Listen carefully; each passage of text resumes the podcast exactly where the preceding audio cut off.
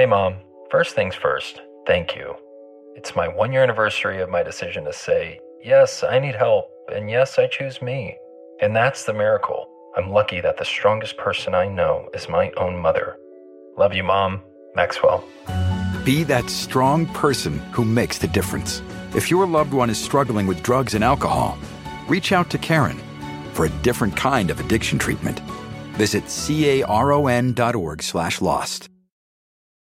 You might be right. It's simple, but something you almost never hear in politics today, with each side more concerned about scoring political points than solving problems. I'm Bill Haslam, a Republican. And I'm Phil Bredesen, a Democrat. We're former Tennessee governors, and we invite you to listen to our podcast, You Might Be Right. Join us and guests like Al Gore, Paul Ryan, Judy Woodruff, as we take on important issues facing our country. Listen and subscribe to You Might Be Right, a new podcast from the Baker School at the University of Tennessee. Let the word go forth. Fool me once. Are you fired up? I'm not a crook. Are you ready to go? Shame on, shame on you. It's Abe Lincoln's Top Hat, hosted by Ben Kissel. Fool me, can't get fooled again. Welcome to the show, everyone. I am Ben Kissel, as always, with my partner in crime, Marcus Parks. Hey, partner. All right, buddy. Um, so we got a lot to talk about today. What a crazy, what a crazy week it's been. It's Obama's final week. Uh, Trump is about to take the uh, oath of office uh, here coming up on Friday. I mean, a lot of people never thought that was going to be happening. No. And, uh, you know, I guess the big winners in this election cycle, in a strange way, is Russia and WikiLeaks. Who would have thought 2016 would lead uh, to the victories of, uh, of Putin and Julian Assange? Of course, I'm talking about the uh, the pardon or the uh, the, the commutation uh, that Barack Obama just gave to Chelsea Manning. We're going to get into some detail on that. Barack Obama actually commuted or pardoned more people than the past 12 presidents combined, with a total number of nearly 1,600 individuals. And the, the list includes some very funny people, including Ian Schrager who was one of the creative geniuses behind uh, Studio 54. Isn't that nice? And so he was doing a lot of drugs in the 70s and 80s, but that didn't get him sent to prison. no. he got 20 months in prison for uh, tax evasion. That's what the government was upset with. Not all the goldfish dying in everyone's disco shoes, which I think is really where was PETA then? No one remembers that what those poor goldfish had to go through on the dance floor. Do you remember that? I remember. Can you I mean, imagine being a goldfish in a disco shoe?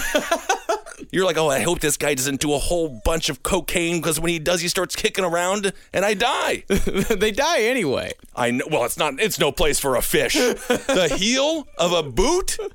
Anyway, so he got uh, he he's been pardoned. He's out there, and also there's this guy slugger Willie McCovey and he played uh, he played 22, 22 seasons for the San Francisco Giants, the San Diego Padres, and the Oakland Athletics. He's actually a baseball Hall of Famer. hmm Big Mac, they called him. Big Mac, and that makes sense. Hopefully, he was healthier than the burger. And uh, the Baseball Hall of Fame he got in there in 1986. He served two years of probation and paid a $5,000 fine for failing to report $70,000 in income from signing autographs and participating in memorabilia shows. But Obama pardoned him on Tuesday. So there is a large group of people that Obama is showing mercy to, and uh, you can say what you want, and we'll get into the Chelsea Manning thing here coming up. But I am all for it. I, I think this was a uh, in a, a, a um, an opportunity for him to extend the love, and we do agree that over sentencing is extremely problematic in this country. It was the least he could do. I mean, obviously, I'm sure there would have you know, it was it, was 1597. So I'm sure there would somebody who's wishing it was 1598. You know, you never really get to, uh, you never know how he's making these decisions. But my God, I, I have no problems with it whatsoever. And also now on the political side, uh, there was a Puerto Rican prisoner. Uh, he worked for the uh, it was the uh, Armed Forces of National Liberation. His name was Oscar Lopez Rivera. He's been in prison for quite a while now. Uh, he was sentenced to 55 years imprisonment, and Obama has pardoned him as well. I think he's quite up there in age. And, uh, you know, they call him a terrorist. A lot of people do. I mean, they were planning quite a bit of civil, uh, you know, rebellion because, of course, they wanted to get the people of Puerto Rico the right to vote.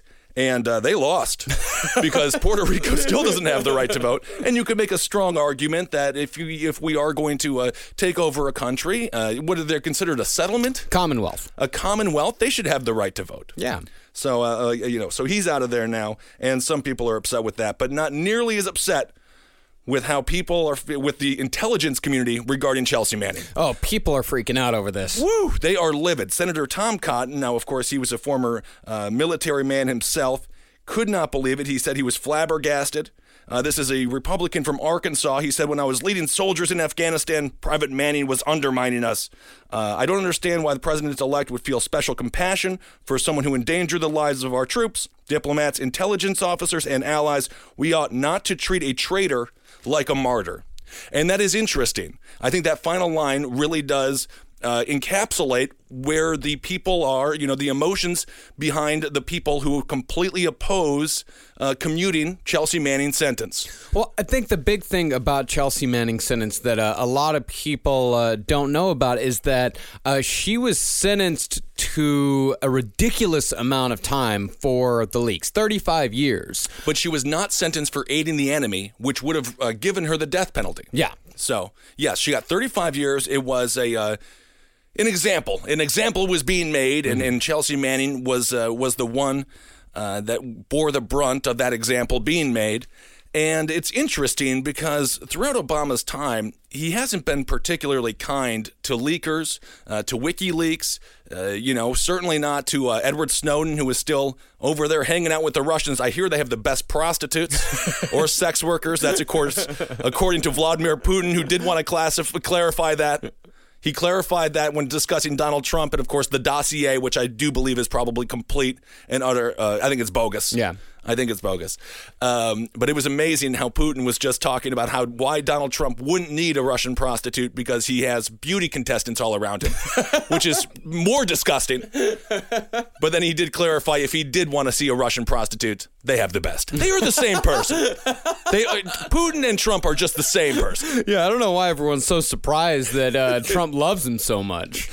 I mean, they. Uh, He's everything he wants to be. He really is everything he wants to be. So, uh, yeah. So Chelsea Manning. Uh, now, this is interesting. The, the intelligence community, if it, you know, we don't have any definitive proof that the leaks. Now, she, she stole seven thousand cards. I mean, this wasn't just documents; it was hundreds of thousands of documents that she dumped and uh, and uh, ended up on the pages of WikiLeaks. We don't have any definitive proof that it led to deaths on the battlefield. It did not, no. We don't know because the people who oppose her, such as the Tom Cottons of the world and the Paul Ryans of the world, and many uh, Democrats as well, uh, believe that it did. Uh, you know, just because, I mean, there's no denying that the enemy was aided by the information, uh, especially if you look at these things through, you know, the eyes of intelligence agents. Uh, they see the world in a different way, and they might pick up on different sorts of bits of information that we might just gloss over. So we don't know. So if she did cause the death of people on the battlefield, seven years imprisonment, or looking at 35 years imprisonment, in the eyes of the individuals who would like to keep her detained, is completely insane to let her go. It's completely nuts to them. And, uh, you know, it was really, it did kind of come out of left field. No one in the news media was expecting to hear this information from Barack Obama uh, regarding Chelsea Manning.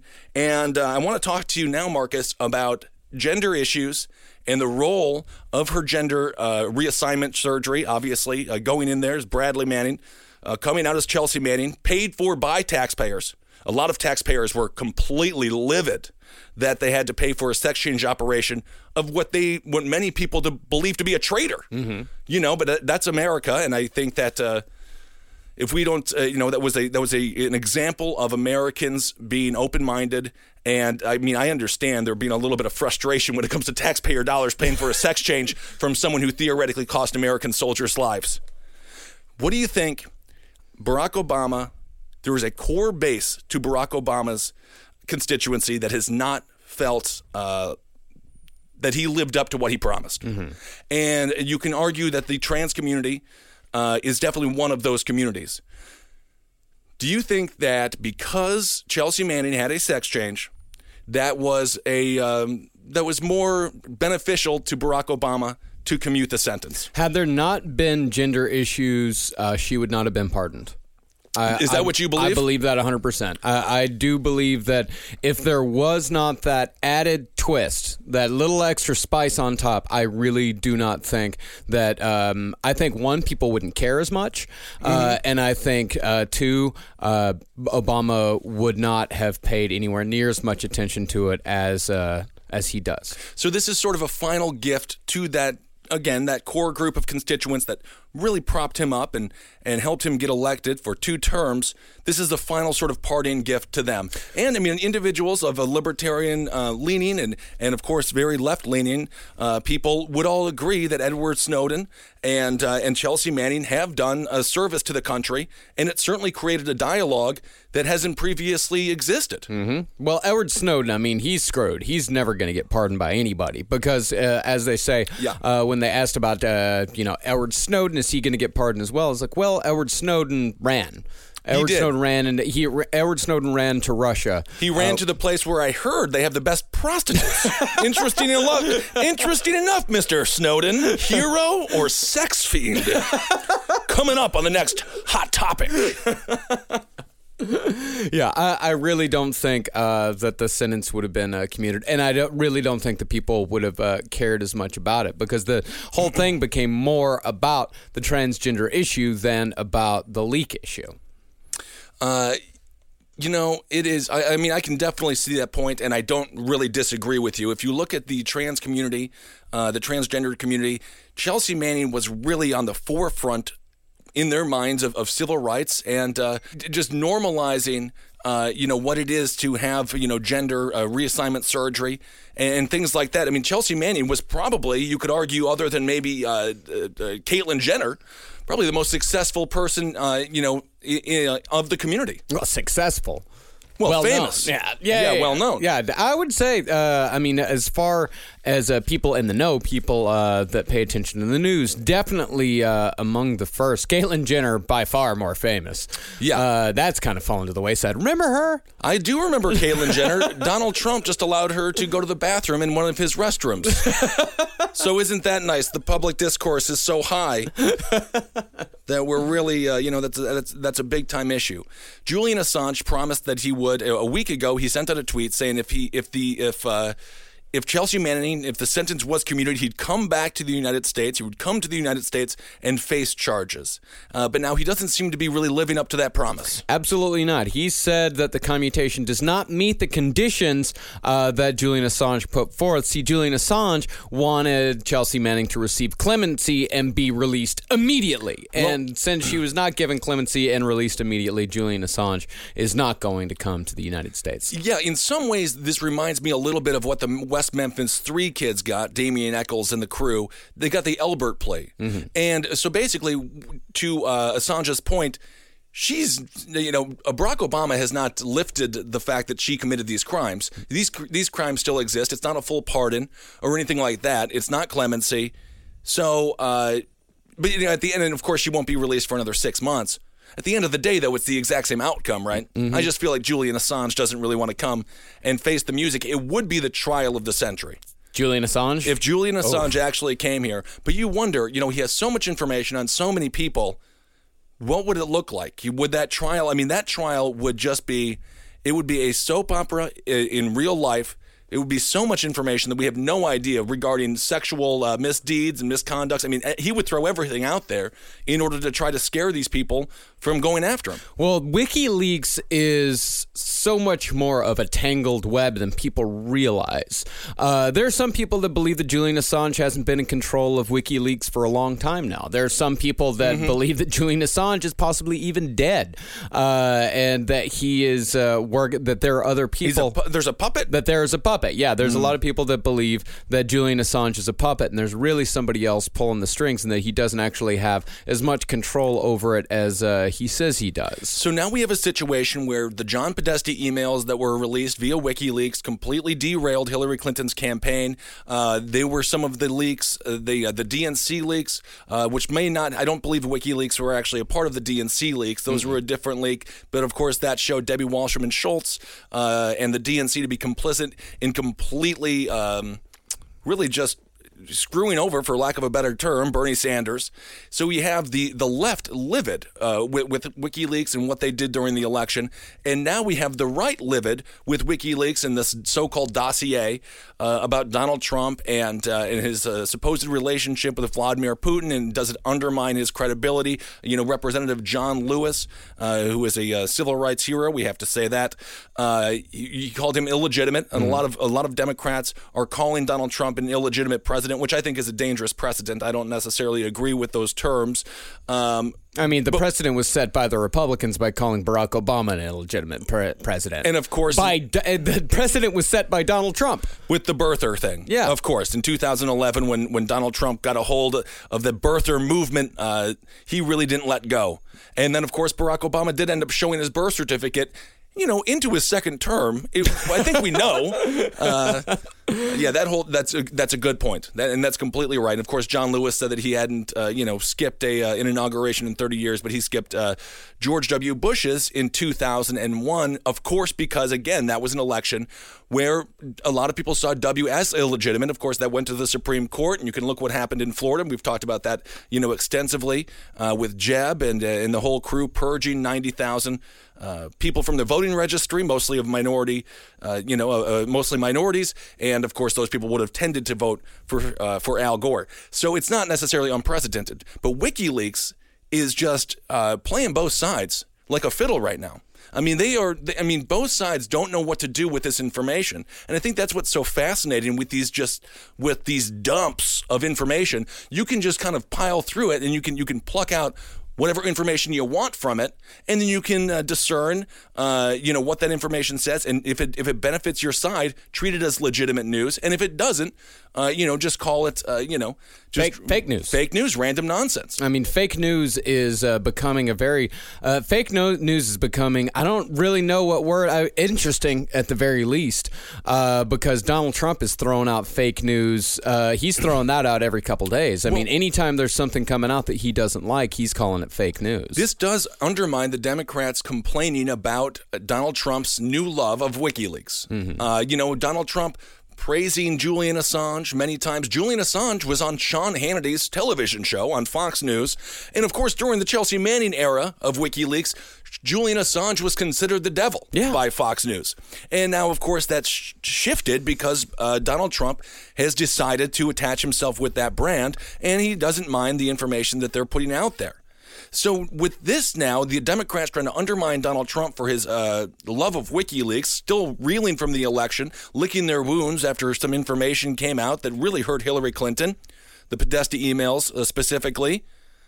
Now all of a sudden they have Barack Obama, the head of the Democratic Party, and theoretically the head of the Democratic Party going, you know, for the next twenty years. Yeah. You know, I mean, this will the Obamas will be the new Clintons. They, I mean, Barack Obama is going to work extensively on uh, harvesting and collecting new young Democratic talent, which I think the Clintons purged for the past thirty years.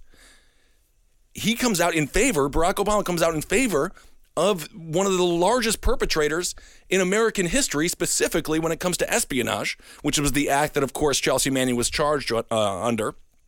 How do they go about uh, derailing and uh, delegitimizing Donald Trump and his love of WikiLeaks when Barack Obama just pardoned or commuted the sentence of the worst perpetrator in U.S. history when it comes to just a document dump full of classified information? Well, besides Edward Snowden, of course. Uh, I mean, as, of, what's going to happen here is that there's going to have to be. Uh, I really don't know. I don't know how they're going to actually uh, approach all of this because it really does seem, it's like you said earlier, is uh, they say WikiLeaks is legitimate when it benefits them. Right. Uh, and I don't know how they're going to go forward with it. All I know is that uh, leakers in the future, uh, I think this is going to actually make people less likely to leak because the Republicans are now going to be out for blood. As far as leakers go, I mean, they lost their big fish and they are going Right. to be looking for a new one. And I think the next person who leaks is going to, if they get caught, if they leak and if they get caught, I mean, they are going to be crucified because they want blood. Yeah, I mean, and a lot of Democrats want blood as well. I mean, Yeah, there I are, mean, yeah, there's you're- a huge right. amount It's of not- people who are against this decision. It was one of the most controversial things, certainly of his uh, second term. Yeah, and you're right. It's not just uh, it's not just Republicans; it's Democrats as well, uh, which will make it even more difficult. If Absolutely. You've got, if you've got everybody looking for the blood of a leaker, uh, a new cow to sacrifice, uh, then that's going to make leakers a lot less likely uh, to leak information. And the which term is- leakers, I think, is mildly disgusting. I mean, let's just, it does sound like a horror film, and I don't even want to go into the logistics of what a leaker is, but it seems like, oh, like the floor's a little wet, but it hasn't rained in three days. The leakers are here. call them seepers. Oh, disgusting. Yeah, that's the main leaker. Yeah, and but I- and I think again we're gonna uh, need leakers more than ever coming up uh, because the Trump well, we don't president- need any more leakers. We have Donald Trump on Twitter. He's leaking everything himself. But that's the interesting thing, though. I mean, he can't turn his back on WikiLeaks. He can't turn his back on Julian Assange. The Republican Party has now intertwined themselves. Alex Jones, and I, and this is where you do have to give credit to that sort of what was once a fringe group of the Republican Party, sort of that nationalist um, you know, very male bravado, let's reclaim this country kind of vibe, the Alex Jones vibe that's out there, and of course, reliant on extreme conspiracy theories. Alex Jones truly believes juice boxes makes kids gay. Uh, he believes, uh, you know, that Barack Obama might not even be a human. Yeah. Um, but now Donald Trump has aligned himself with those people, which I think was the in for Julian Assange to go on Sean Hannity's radio sh- or te- uh, television show. Was the individuals like Alex Jones talking to Julian Assange, praising WikiLeaks, praising Edward Snowden. Those are a huge group of uh, the Republican base now that got Donald Trump elected. The, and this is sort of a strange Venn diagram of Bernie Sanders supporters, Trump supporters, and sort of the anarchist. Uh, there's an anarchist theme and a thread uh, that goes through conservative politics uh, that, that doesn't get a lot of exposure. You know, it tends to be more of the social conservatives that are worried about you know what bathroom individuals are going in or what happens in in uh, people's individual bedrooms. They, they get a lot of press. The Rick Santorum conservative, but there is an anarchist uh, streak in the Republican Party, and it has the Venn diagram with individuals who voted for Bernie Sanders, and so you wonder if that coalition. That strange, I mean, and I almost hope that that coalition does get together and get a little bit more credibility. That strange cobbling together of people are going to be extremely important to Donald Trump if he wants to have any success as president.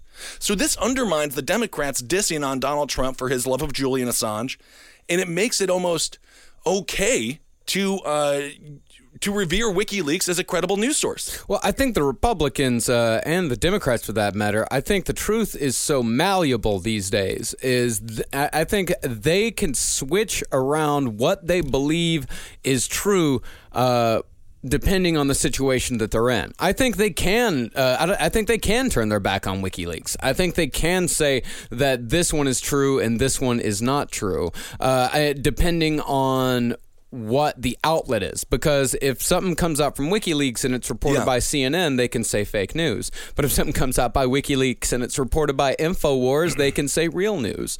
Uh, that it's all about the delivery system now. Depending on who uh, they want their constituents to believe, they can say this is the person to believe. You need to believe that. You need to believe Alex Jones. You can't believe Lou Dobbs. Uh, they are.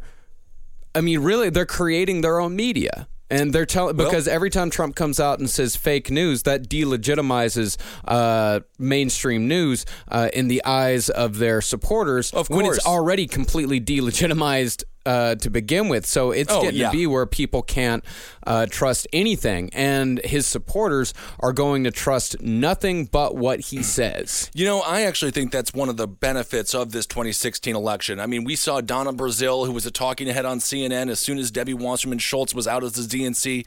Uh, outed as the DNC chair, she just took over that vacuum. She just filled that vacuum right up from the from the panelist desk uh, on CNN, right uh, to the head of the DNC in a, in a moment's notice.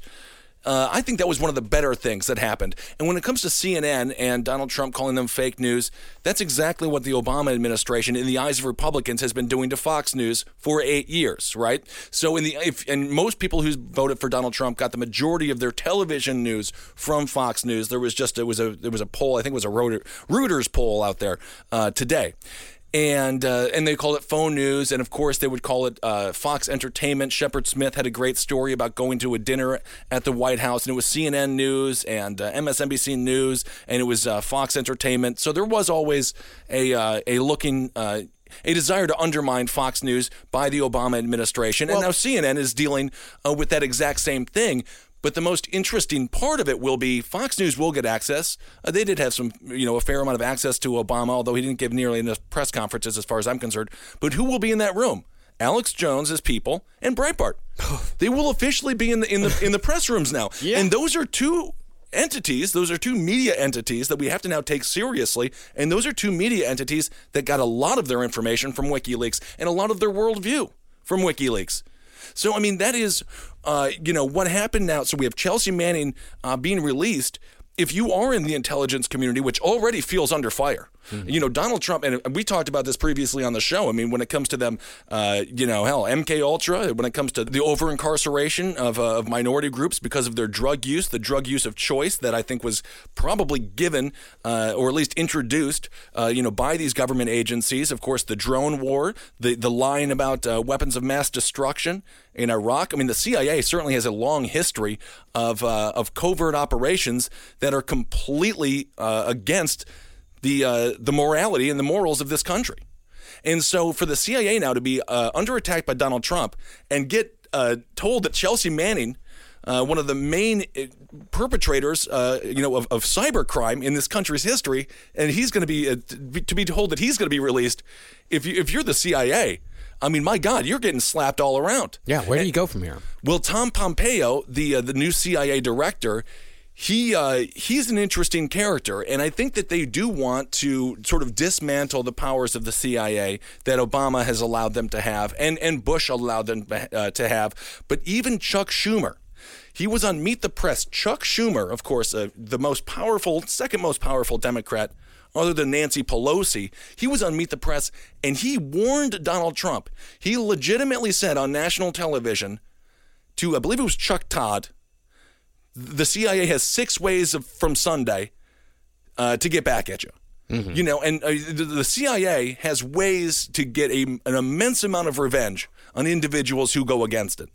And if you ask someone like Roger Stone, controversial figure, but he firmly believes the CIA offed Kennedy. Um, and, you know, I mean, there's just the history of CIA abuses in Chile, all over the world, and domestically are so well documented. It's a dangerous precedent. Chelsea Manning going away, WikiLeaks being embraced by the sitting U.S. by the by what will soon be the sitting U.S. president. If you're the CIA right now, uh, I know you know for, you know Tom Brennan, uh, in- individuals in that uh, agency are just scrambling and completely livid. We're, I, I, it will be interesting to see what their powers are over these next four years. Part of me has no problem with their powers being slightly eroded, given the fact of past uh, transgressions. I mean, the the majority of problems, or much of the problems that we've had in this country, uh, specifically with our foreign policy, has been led by the CIA. That's true. So it is. Uh, it's it's a it's a strange new world that we're seeing happen on January twentieth, and and that's one thing. And when it comes to Donald Trump and his uh, and his uh, soon to be presidency, I think that's an exciting thing, and that that's it's scary uh, because uh, again, this hasn't been seen in our in our lifetime. We're going to see a lot of things that haven't been seen in our lifetime. Uh, for one thing, uh, Trump is proposing military parades in Washington, D.C., and New- here in New York City. He says he wants to march soldiers down Pennsylvania Avenue. That's different. That is different. That's a, but who doesn't love a parade? Every, everyone loves a parade. You know, I mean, it's just I'm just going to make sure that they don't lock knee. and uh, we'll, we'll make sure that the, you know the, the toes can't go more than six inches off the ground. Quick steps, quick steps. Let's not uh, baby steps, little tiny, tiny, tiny baby steps. steps. Make it a long parade. tiny steps. No need to goose it up. Yeah, uh, I mean, and, and that's maybe a possibility showing where he's uh, going to be shifting over his power. You know, shifting it from the CIA uh, back over to the traditional military. Absolutely. um, uh, that uh, very much could be. Uh, but it also, you know, uh, it's. It also shows that the, the president's kind of seeing a military seeing the military as an extension of his own dick. well, I think all presidents do. Yeah, but I mean, the drone looks like a dick. That's true, but Trump's going to be the first person to wag it out in front of the American people. Yeah, little Lyndon Johnson. yeah, and of course that's what uh, you know. That's what And it's very fascist. I mean, you, you can't argue that that, that is a, a fascist thing to do is to show, show the military to uh, people. And I mean, that that's just flexing muscles. And because the world doesn't need to be reminded that the American military is vastly superior than theirs. They know. Everyone knows that the American that the American military is the best in the world, the biggest in the world, and the most powerful in the world. They Yeah. don't need to be reminded of that. Doing something like that, that is reminding the people that the American military is Of strong. Well, and this is what we talked about on the last episode when we had Ed and, and Cena in here. Thanks for the great response on that episode, everybody. Uh, that's all about branding, and that's exactly what Donald Trump is going to be doing. These next four years are going to be all about branding. He already has his uh, 2020 campaign slogan. Keep America great. Keep it great. yeah, So theoretically, said, I can't believe I'm telling you this before I copyright it. and he did. I think he copyrighted on demand. He called his lawyer over. He's like, "Keep it, keep it great." He's like, "Do you want an exclamation point?" No exclamation point. It didn't work for Jeb. If it didn't work for Jeb, we're not doing it. Jeb. Jeb. but that's it. That's all about the branding. And I do think uh, we live in a nation where the military isn't uh, nearly respected enough, especially when they come back and they're injured, and now more people surviving on the battlefield than ever before because of our use of drones, and then of course because of our medical technologies. What used to be uh, an individual who was left for dead in, in Vietnam or even in the first Iraq War, although I think we only lost one person.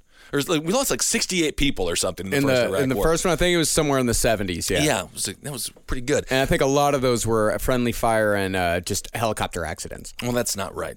I, I don't. I don't like it. you should read Jarhead. It's a beautiful book. Well, I saw the movie. you should read it too. Uh, I'll watch it in subtitles. Is that does that count? Jar. But you know what? There was no uh, person with a jar for a head, and I thought that was kind of a bummer. Well, I agree that that But, that it's, but, but I'm just want to say really quick, but it's Yeah. about branding, and uh, you know the VA scandal is very real, Mm-hmm. and there are so many people who come. You know, it's a it, this volunteer military.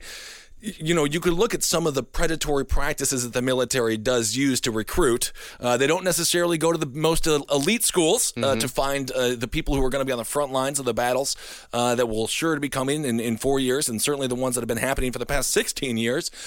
So I think they, if you are a military person, it might be refreshing to see a president embrace uh, the military and actually put them on a pedestal, and hopefully that could actually lead to some reforms regarding their, uh, you know, medical needs. It could lead to reforms, but I think that's just gloss. That's bullshit. You know, these guys need actual policy changes. They don't need fucking parades. You know, parades aren't going to save uh, the veterans who kill themselves every day. You know, parades aren't going to get these people. These parades aren't going to get these people the mental health care that they That's true. actually need. You know, it's like you can't. If you've ever suffered from uh, a mental health, uh, you know, problem, you know, guys with PTSD, you know, when they're waking up at night, they're gonna, they're when they're waking up in a cold sweat at night, they're not thinking, oh, thank God I have the parade tomorrow. That's not. They're fucking. That's not. Maybe there might be a few. You know, it's important to have something to do the next day. Yeah, there is. A, yes, there is. It is important to have stuff to look forward to. Uh, but that's just gloss. That that is not policy. That is not uh, actually. That's not actually doing something for uh, for these veterans. We need complete and total reform uh, of our veteran care. Mm-hmm. And I don't know if that's going to happen. Well, You know, if if we're spending money on parades, why don't we spend that money on the vets themselves? Because those parades ain't free. We don't know if the parades are going to happen. I mean, Donald Trump is one of those guys who just like, I'll throw a parade.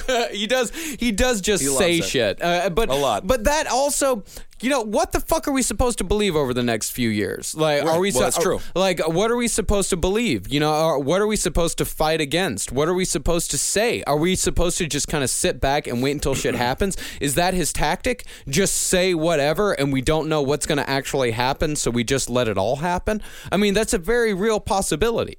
Yeah, it is. Uh, we're just going to have to look at his at his policies. I mean, so far, um, as far as let's go to the Senate hearing, uh, the Senate hearings that are happening right now. Uh, Betsy DeVos, she is uh, his choice for to, to head up education. She had a pretty rough hearing. I think she had the roughest one that I've seen so far, and I've watched basically all of them. Uh, Bernie Sanders got uh, his his air, his five minutes of airtime, and certainly used it to the best of Bernie Sanders' ability. He can really stick with that economic message regarding free education and uh, specifically free college, which of course Betsy DeVos is against because I mean, and a lot of people are against it because it is mildly unreasonable.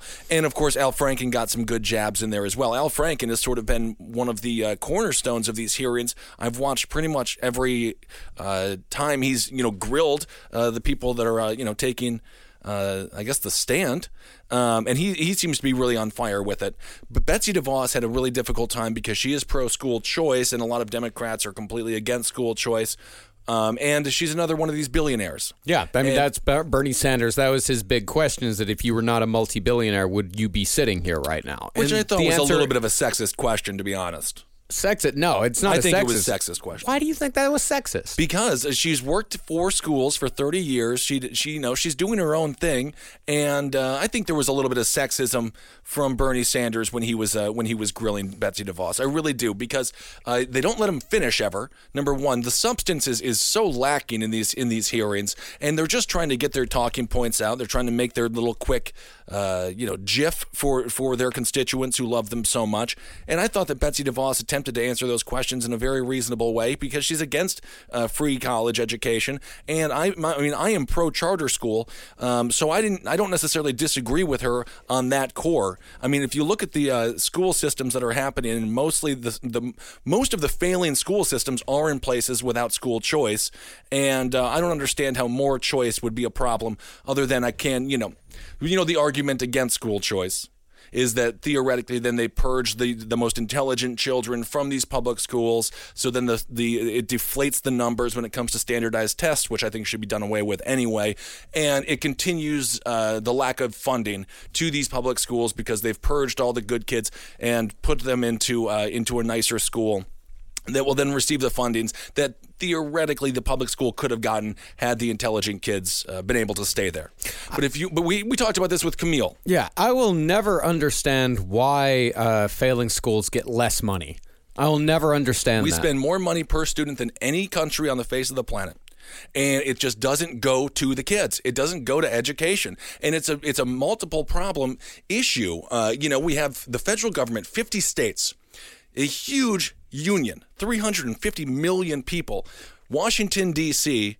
should not be, and in Texas and California, the textbook in, uh, industries, of course, reliant on te- California and Texas. So those two strongholds of vast different ideologies, but both completely wrong on many things, are you know contributing to the majority of textbooks across the country. And then you have fe- the federal government, um, you know, funding these public schools from such a far distance. They have no idea what the unique municipalities are going through. For example, Betsy DeVos was talking about a high school in uh, Wyoming they had to invest, oh, I forget what the amount of money was, but a large amount of money in a fence to go around the school to prevent bear attacks. A school in Chicago doesn't need that. but but the federal government doesn't take that into consideration. A school in Chicago needs, uh, you know, a much different, uh, you know, s- set of uh, they have a different set of problems that have to be solved, and there's no way that the federal government has the has the insight to to solve those problems. So I think it has to be let uh, up to the states uh, because it just they know what's best for their for their uh, students. But then of course you do have some massive problems, uh, you know, and specifically some of the more uh, rural southern states where they don't want to teach science and they'd prefer to teach, uh, you know, uh, uh, not evolution but Creationism. creationism, and, and so you know there is some misinformation that's that's that will be caused, you know, from not allowing the uh, the federal government to uh, to have such a hands-on approach. But at the end of the day, I mean, I think most school districts understanding that the that their students are going to need to learn science if they want to excel whatsoever in modern in in the modern world. I think that school districts uh, school districts would adapt and will adapt and, and give their children the best opportunity possible to learn. I mean, what uh, I think one of the biggest problems uh, facing education right now is that I'd really love to get a, I've been saying this for years. Get rid of standardized testing, but on the We other have hand, to get rid of it. We have to get rid of it because you want to talk about money. I mean, standardized testing is a gigantic industry, and we spend so much money on standardized testing, on teaching for it, uh, on paying for the tests themselves. Oh, yeah. you know, like test prep is a gigantic industry. Uh, there's an entire industry that is built around standardized testing, and I really think that we should get rid of that. If you talk to any teacher, they're bored. Teachers are bored because all they do is teach to the test and the kids are Oh, bored yeah. and they don't learn thinking that's that's one of the problems that we spend so much money on students but Yep. we don't learn how to think we only learn how to take a test because that's where the money comes from. And from I am not just blaming the Democrats on this. I mean, the majority of the problems that we're facing right now with our education system took place under W. Uh, no Child was a nightmare. Mm-hmm. Uh, all children were left behind under No Child Left Behind, and uh, and it was a really uh, terrible precedent. And we're still reeling from that. And now we're seeing the ramifications of these. As we always say, it's usually about ten years after a president leaves office where we get a good sample size of what their policies look like in reality. And there is no denying that everything that the uh, the Bush W. Bush uh, administration implemented regarding education has been a complete failure. Yeah, a complete failure. And uh, but then Obama didn't do us any favors either. Absolutely not. And standardized testing. I mean, I've been taking. I'm th- almost 34, and I've been take. I started taking standardized tests at the age of five. Right. You And know, then- the TAAS test was the big one, and the only the, and the big uh, incentive to pass the TAAS test is that you got a T-shirt with Bart Simpson on it. Said, "I passed the TAAS, man." Oh, that's kind of cool. That- that- that- I like that. That works. You know, Senator Bob Casey, uh, he was another one that grilled Betsy DeVos. Now, he was a one of the creators of Title IX, Marcus. And of course, Title IX, you know, that's the collegiate uh, um, policy that was put in place regarding sexual abuse on college campuses. It, it, it was uh, put in place, I believe it was 2011. Uh, basically, it got rid of due process, uh, you know, for, for college students. Um, and obviously, sexual assault's a massive issue. We have to take it seriously and, uh, and, and do whatever we can to prevent it. And I think that prevention relies heavily on a conversation that has to be had with men on how to treat and, uh, and act responsibly and, uh, you know, figure out how to what what's the proper social boundaries. But Title IX really just gave these universities complete control and a uh, dictator-like amount of power regarding uh, these really in- intense claims that can ruin people's lives. Uh, so I think Title IX needs to be massively reformed. Uh, there's there's always unintended consequences uh, to. Uh, Wonderfully intended bills, and I think we're seeing a lot of unintended consequences when it comes to Title IX. You know, I mean, you, I mean, there's a lot of boys and, and, and women uh, as well. I mean, they get accused of these things, and there's no there's no uh, due process whatsoever. The the law enforcement many times aren't even told about it, and they're just completely destroyed. So there are things that have to be, uh, you know, on its on its face. Uh, of course, you want any law that that makes it. Um, makes sexual assault or harassment, uh, you know, to be to be uh, you know spotlit and, and, and done away with. It can scatter like cockroaches. Uh, you know, we want we want to do that, but it, it- the unintended consequences I think are really intense. So between W and between Obama, our school systems have been really kind of run through the government machine to a point where they're just the least concerned about educating children and making them creatively think, like you just said, Marcus. I mean, do you think Betsy DeVos is concerned with that? Well, that's you know, and that's the main question. You know, is she somebody who is going to be looking out for the uh, the concerns of, of parents who might you know have l- less income? I mean, when, when we had Kmele on the show, I mean, he makes a good point about how uh, you know parents should not be forced to send their students or send their children into schools where they're going to be students uh, of a curriculum that might be uh, not the way that they learn. And so uh, I don't know. I mean, what I mean. She didn't say anything that I thought was like completely disqualifying. No, she didn't Uh, say anything that was completely is- disqualifying. She just didn't seem to know a whole lot. She didn't answer a hell of a whole lot. Well, she has her core platform again of school choice, and there is just going to be innate. And she did a lot with Detroit with with their education system. They they tout that as an accomplishment, and I suppose you could uh, argue that Detroit has been, you know, one of the worst hit uh, cities in the entire country. Obviously, when it comes to uh, when it comes to the lack of jobs and uh, white flight, uh, definitely occurred in Detroit. I mean, the, the, majority of public schools are uh, are black or uh, Hispanic. she touts that as, as some of her, you know, you know, as a as an accomplishment with trying to reform there. I think it's just, you know, the Democrats have to get off their high horse regarding uh, school choice, and the Republicans have to understand that public schools need to be funded in a in a way that is practical and actually works. And you know, to your point about Betsy DeVos being somebody who is a billionaire, I do think there's going to be an innate disconnect from people who have to grow up in inner city public schools. She's not going to have the full understanding uh, of what the problems are in those schools. But again, that's why she wants to leave it up to the states who then theoretically, hopefully, understand what their students need more than the federal government. So I, I don't know. We just don't know. Possibly. And I think that's the big thing of uh, the Trump pres- presidencies. We just don't know. We just still do. We don't know, and we're gonna have to. We'll we'll have to wait and see. But I did think it was interesting. Betsy DeVos seemed to have the most difficult time in the uh, in the hearings. And uh, I don't know if she will get confirmed or not. As of this show, we don't know if she is, correct? No. Um, so we'll have to wait to find out. I was a little bit surprised, but at the same time, I, I, I, wasn't surprised because, as Al Franken continued to say, of course, the senator from Minnesota, former star of SNL, as he continued to say, education is such a uh, such a vital uh, thing in this country, and it is really it's on the it's on the fritz right now, and it, it's these kids are you know being kicked out to Skid Row without a chance and you, we can't say Obama's done a great job for it, and we can't say W did a great job for it. And so hopefully something else can change when it comes to our public system problem. Let's hope so. Public schools, anyway. Um, all right. Well, let's see here. Uh, Marcus Parks, how you feeling, buddy? I'm feeling all right. All right. So I said we were going to read something about. We got some good emails from our conversation about the Affordable Care Act.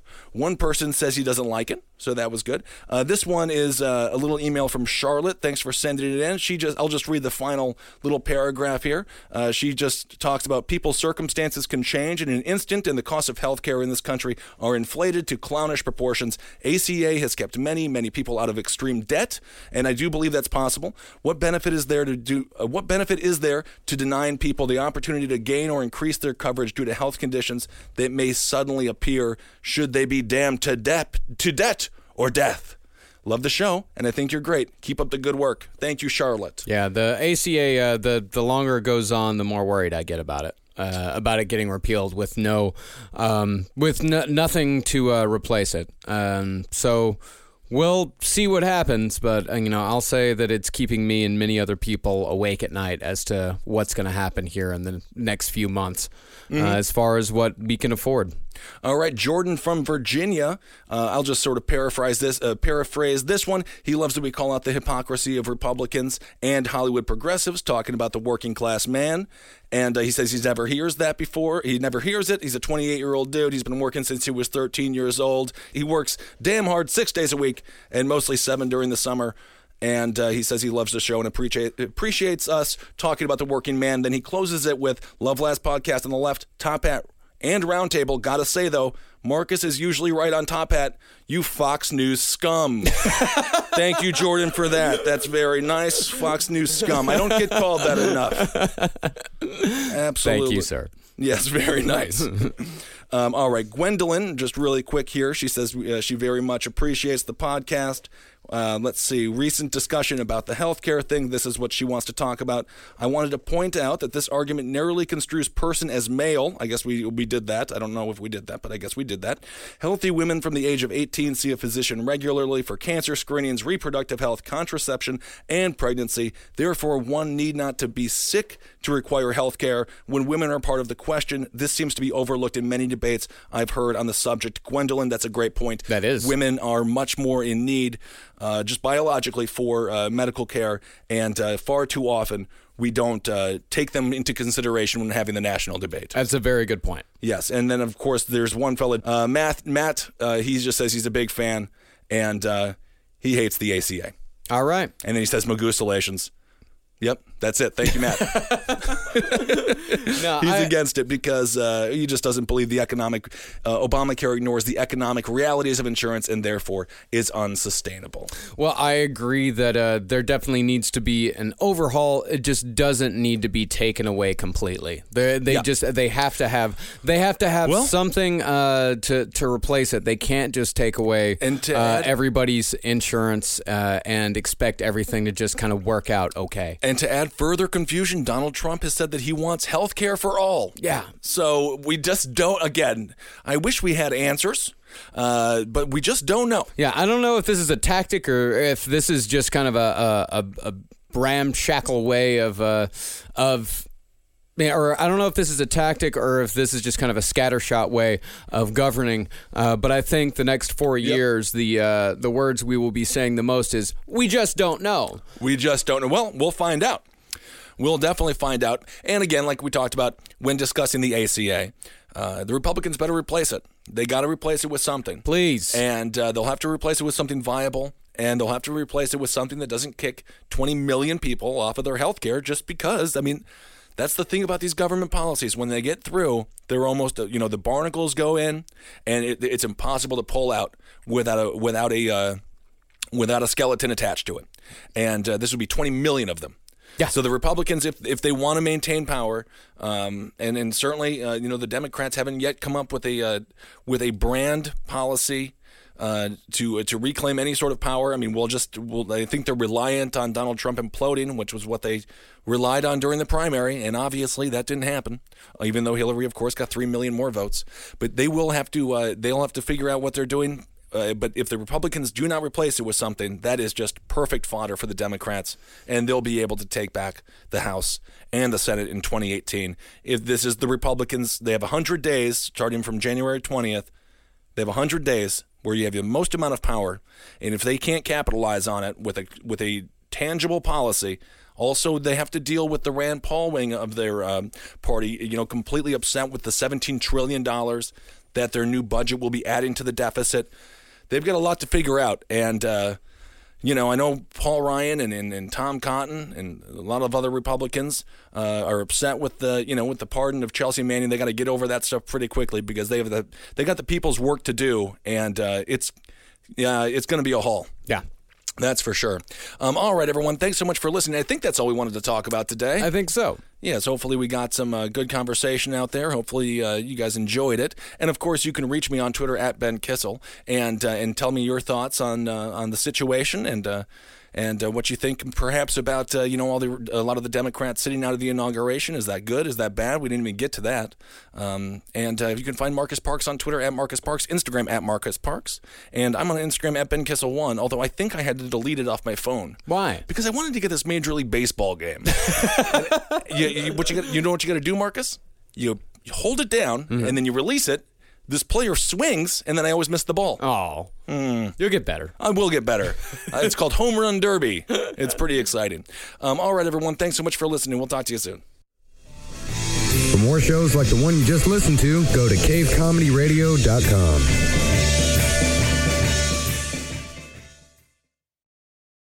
Addiction plays hardball. He would hit me with these verbal attacks. I just said to him, I love you so much. You're such an amazing person. I can't take this ride anymore. It was the fact that dad made that sentiment and broke down. And years later, he told me it had a huge impact on him. Sometimes doing what's right for your loved one is the hardest thing to do. Caron is that right thing. Visit caron.org slash lost.